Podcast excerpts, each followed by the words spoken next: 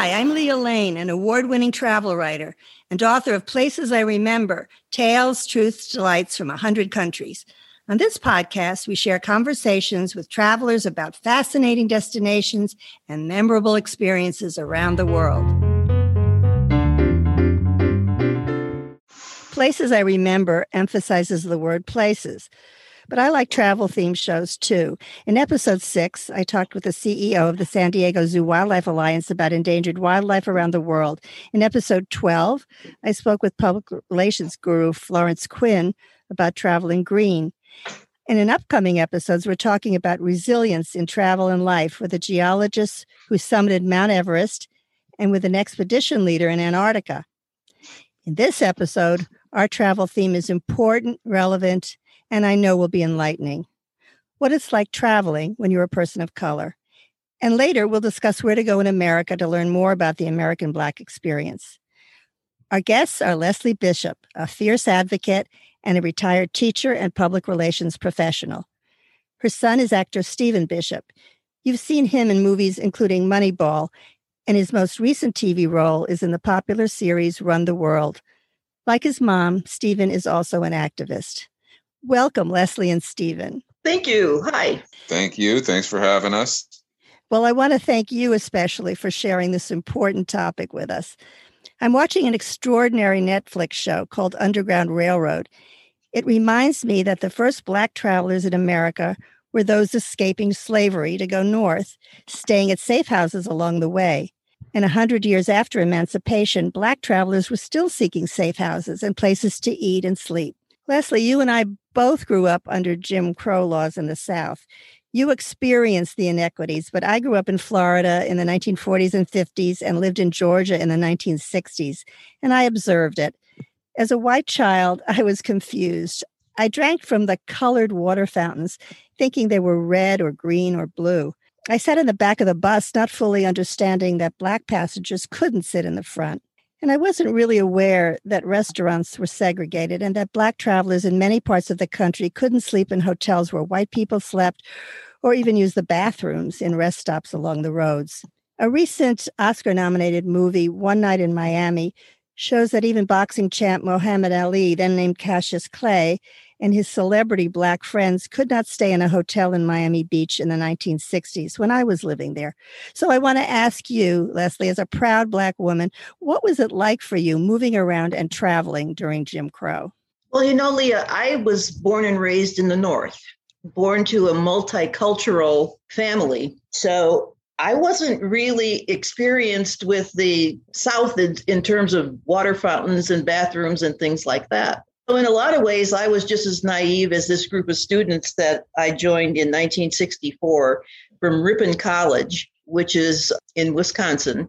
My psychology professor, I was a psych major, and my professor decided that his students needed to understand what was happening. So we did a road trip to Jackson, Mississippi. We were participating in an exchange program in Tougaloo, with Tougaloo College. So they sent five of their students to our campus and we drove down to Jackson. Let's just say I learned a lot in that. It wasn't, it didn't help that I was the only Black student. Well, first of all, I was the only Black female student on the campus at the time. And then so there were no other black people to go with us in this in this trip. So I was one of one of one and the others were white boys actually. I was the only woman too. We were followed by state police once we passed Illinois. From state to state, we were followed constantly. And even when we stopped for bathroom breaks, which was also quite an experience, I'll talk about later.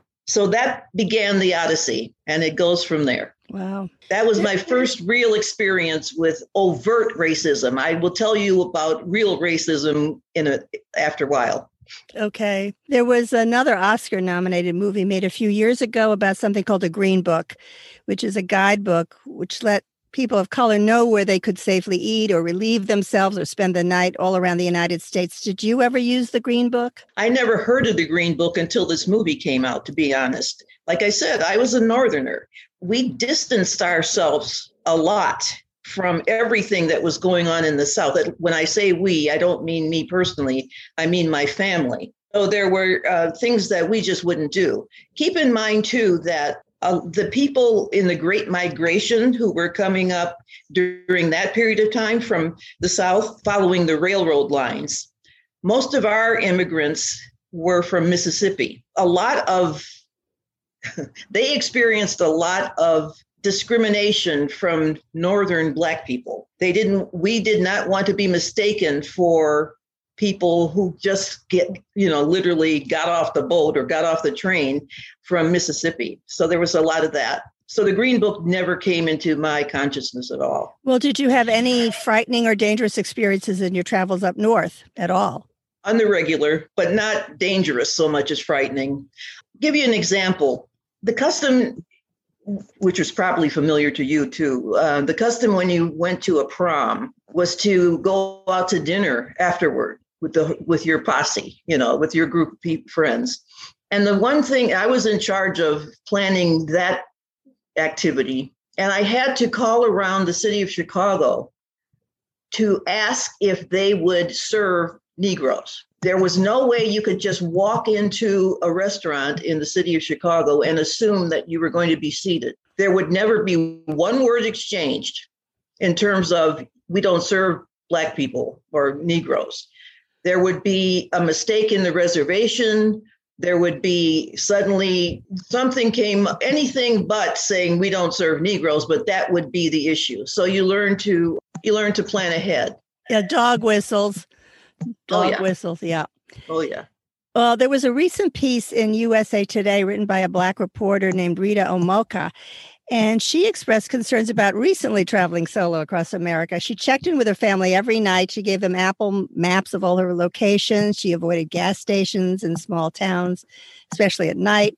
She never drove overnight or walked down dark streets. And she even set a timer to remind herself to move along in case it would get too late. So I think today we're still having situations, obviously, for men and women but Stephen, since George Floyd's murder and the Black Lives Matter movement, we've become even more aware of the dangers of even jogging or driving for Black men. You're a familiar face to many, but what have been your experiences while traveling in the US and abroad?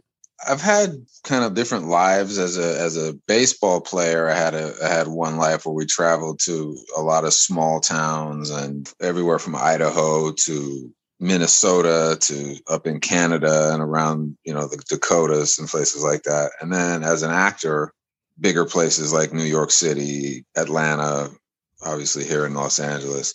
My experiences have been pretty good in both regards. I just the, the reputations of certain places are what put anxiety in you as a person of color. You, you know, as an actor, I don't spend a lot of time out of my uh, my living arrangement, whether it be a hotel or a, an apartment, just because I you know I, I, tend to try to stay focused when I'm uh, on location, and I don't want to you know you know when you're out working you know 14 hour days, it's it's difficult to want to go out and do much of anything other than come home and go to sleep.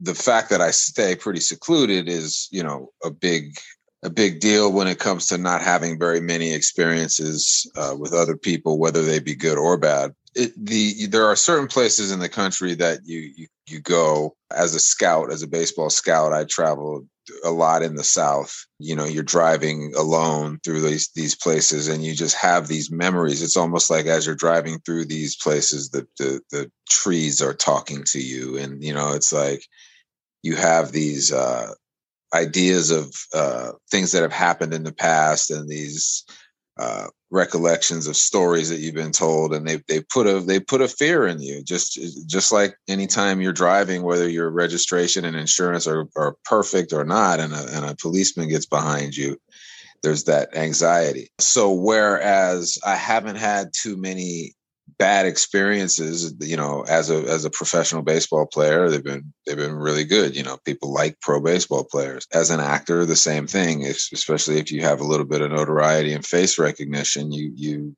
you know you avoid a lot of the bad things but it's the feeling that you have inside that's almost like not to be dramatic but it's almost like a prison. It's like you know no matter where you go you you kind of like feel walls kind of walls closing in that you may at some point experience something unpleasant. And you know after hearing stories from my mother and and uh, uh you know seeing things happening around the country those fears are are real. And they you know i just feel fortunate that i haven't had any really bad experiences in that regard yeah. Leslie, do you feel worried when Stephen travels? I feel worried more when he's in the United States than I do when he's traveling, to be quite honest. Re- lately, I am, before we started taping, I joked that I worry if he leaves the house, but that's not a joke. I really worry now that he will be mistaken for some other person that's done something terrible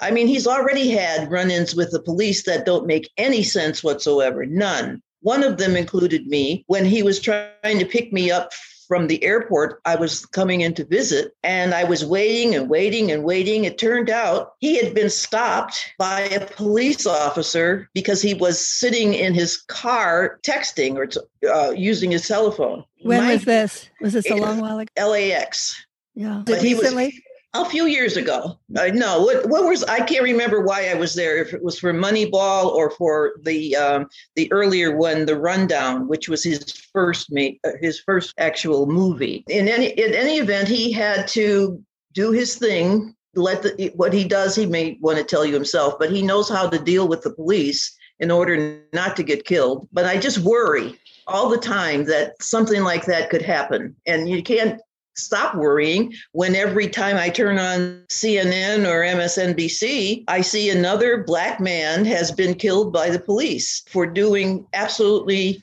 nothing. So, yeah, I worry. Yeah. Now that we've discussed some realities. Let's talk about some of the special destinations which focus on the Black experience in America so we can all learn as we travel. Tell us about the Martin Luther King tour in Atlanta, Leslie. As it happens, I could walk there for the Martin Luther King National Historic Site.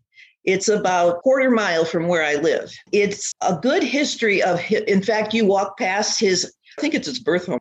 Yes, it is. You can okay, thank you. You can you're looking at it now. Yes. You can see it's it's got a, a cream color with brown trim on it or something like that. so yes, and outside of the National Historic Site is the actual tomb where he uh, he is entombed. You can't really forget that this was where he became a huge leader of the black community because there his image is everywhere. His name is everywhere. What i'm always shocked about whenever i'm reminded of him though is how young he was. He was younger than our boys. He was younger than he, he's he was 35 years old when he was assassinated.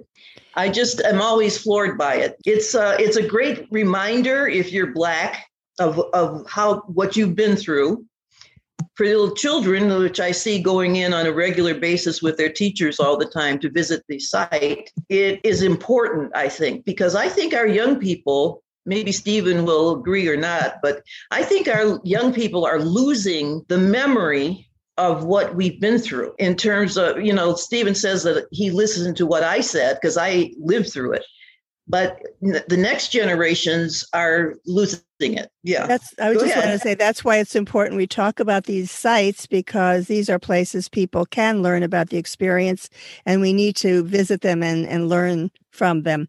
And one exactly. of them is this site you're mentioning. It's also the site of the Ebenezer Baptist Church where, yes. where King and his father and his grandfather served as ministers. So there's a lot there.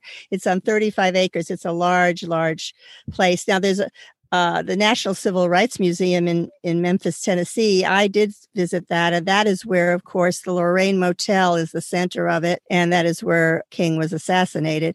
It's quite moving to see that. And they also have all sorts of presentations of the history of the civil rights movement from the 17th century up to the present. They even have the lunch counter where the civil rights activists sat in protests in the 1950s and it's very memorable. I recommend that to anybody to get a better feeling about the the long, hard fight for, for civil rights.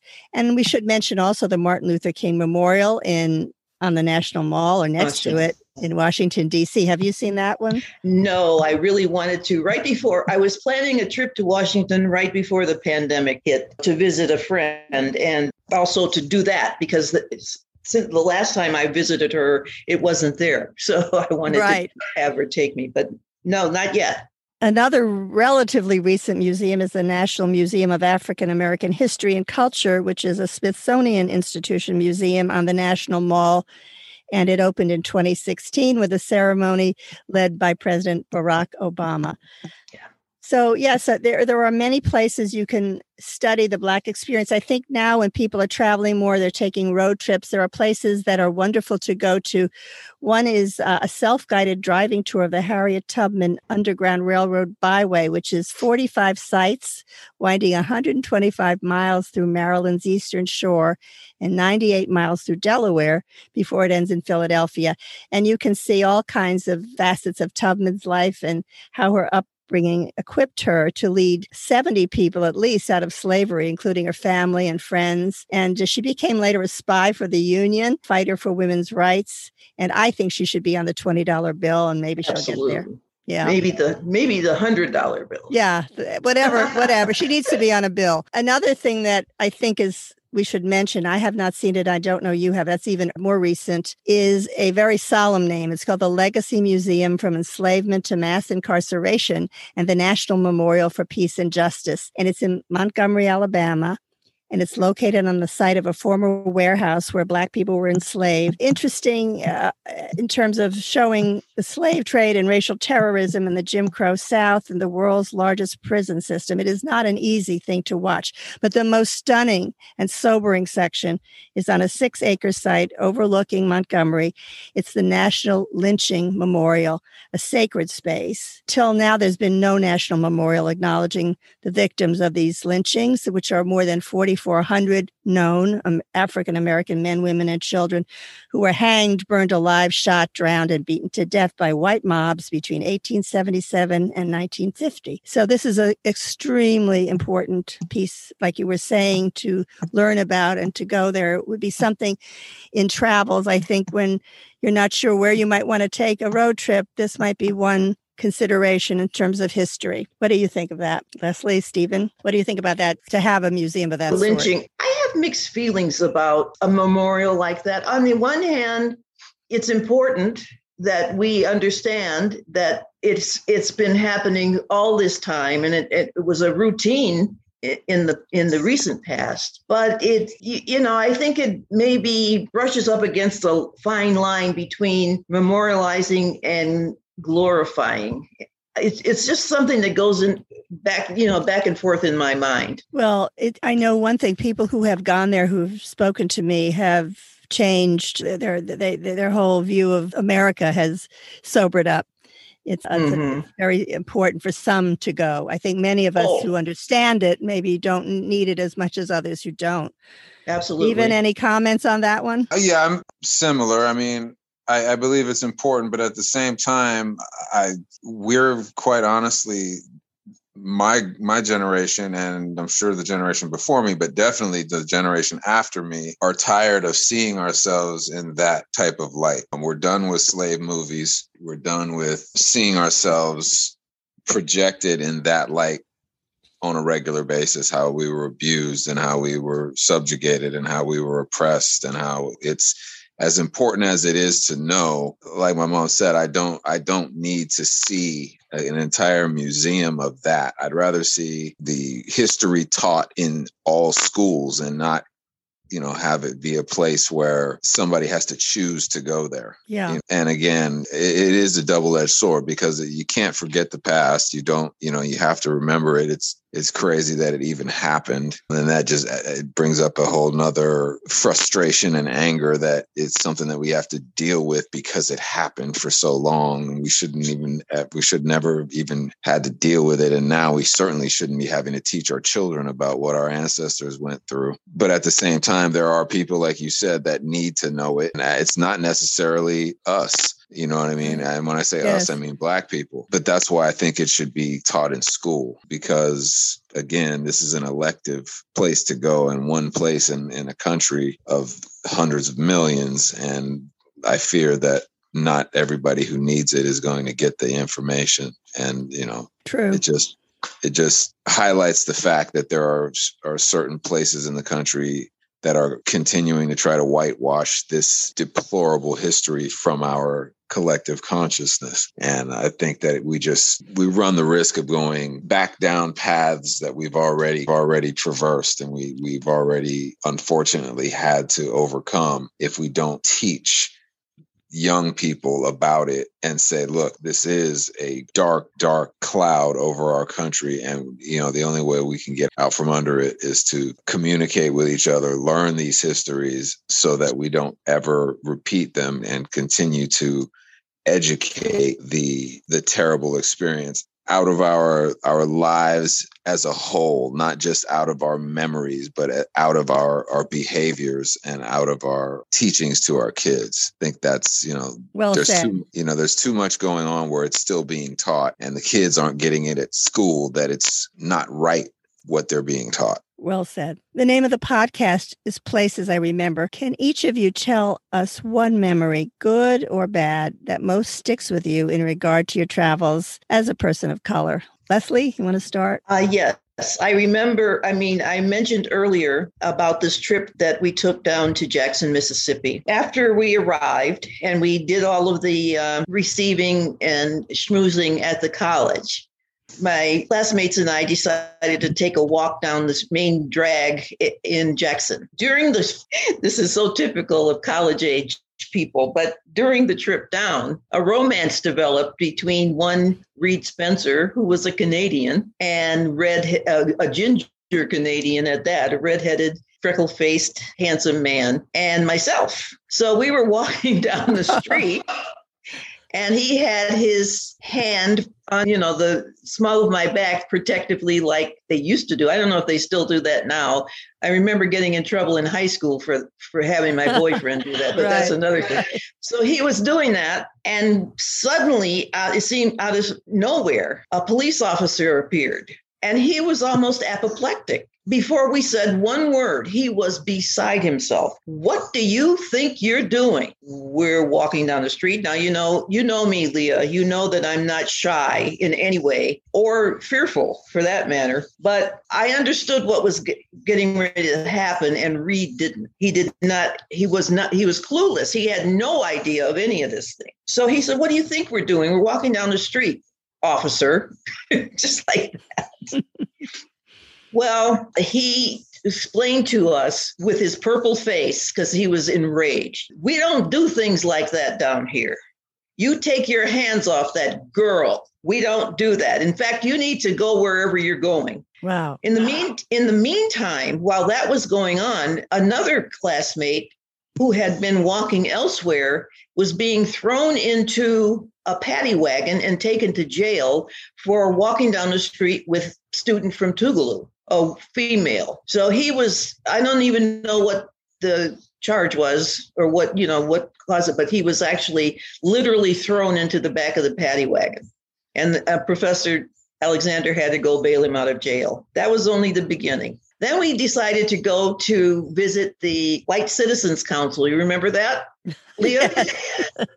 the White Citizens Council. I lied before when I said I'm not afraid because I was terrified. What do you mean? We can't go there. You've got me. Now, on the way down there, we'd already been declined a hotel stay in, of all places, Illinois, because they didn't allow Black people in the hotel. And I was shocked, absolutely shocked. And I stayed quiet for like the next two hours, just being sad because we had to keep driving. There was no place for us to stay. Then we get down there and uh, this has happened. I, you know, it, it, was almost as if I were white myself. But the white citizen, when they looked at me, they said to Professor Alexander, "Are all of your uh, group white?" And he said, "Oh, her, she's Hawaiian." Oh my gosh!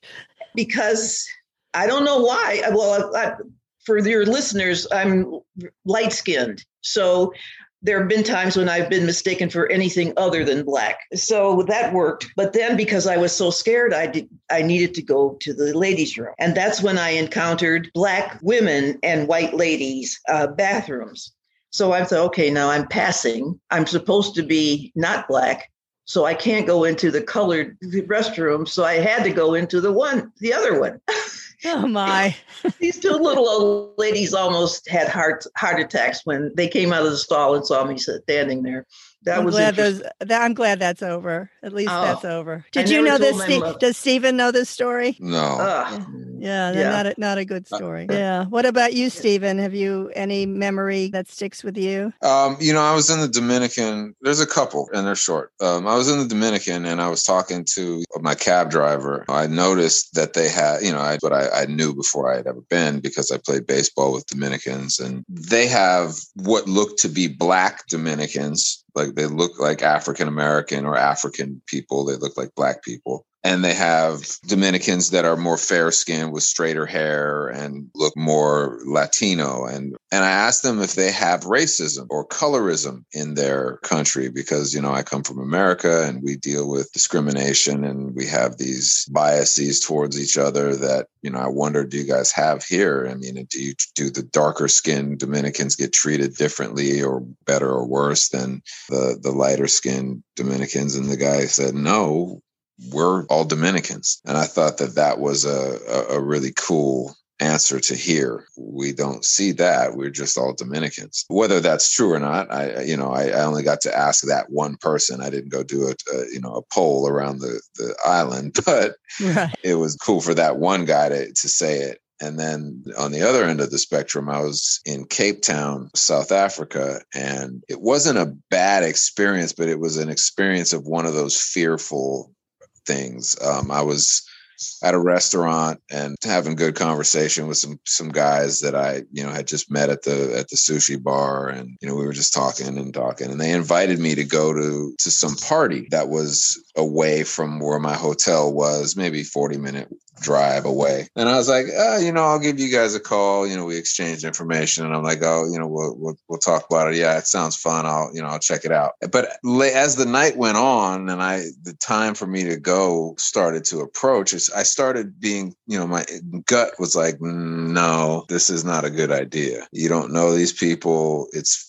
40 minutes away from the hotel. You're in a place where racism was just rampant and vicious. Everybody may not have gotten over it. Yeah, you, you probably shouldn't do this. So I pulled out. I didn't, you know, I ended up not going. And it was they, they could have been nice guys, you know what Yeah. I mean? But but they they also could have been trying to lure me into something that was was bad for my existence and that's what i felt. I was like these guys are trying to trick me. These guys are trying to pull me into something that's going to get me killed. Wow. so and and it was all based on fear and anxiety and reputation you know what i mean? So that Yes. was that's a, an experience that still kind of sticks with me as as a kind of a negative experience. Neg- not negative so much from the outside stimulus but negative in the fact that i i had to live through and think through that type of a what if situation. And it was it wasn't fun. And it just it, it kind of shook my uh my spirit a little bit in my my outlook on humanity. You know what i mean? It was like Yes. man i i i don't trust people. And that was kind of a,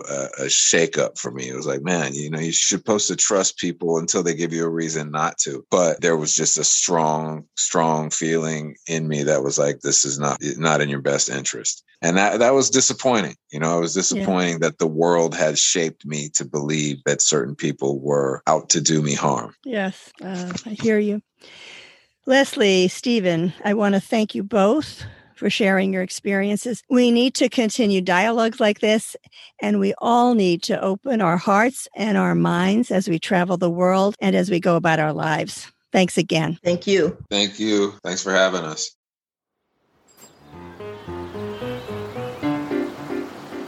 Thanks for listening to our award winning podcast. We've recorded over 100 episodes of Places I Remember, so follow us on any podcast app.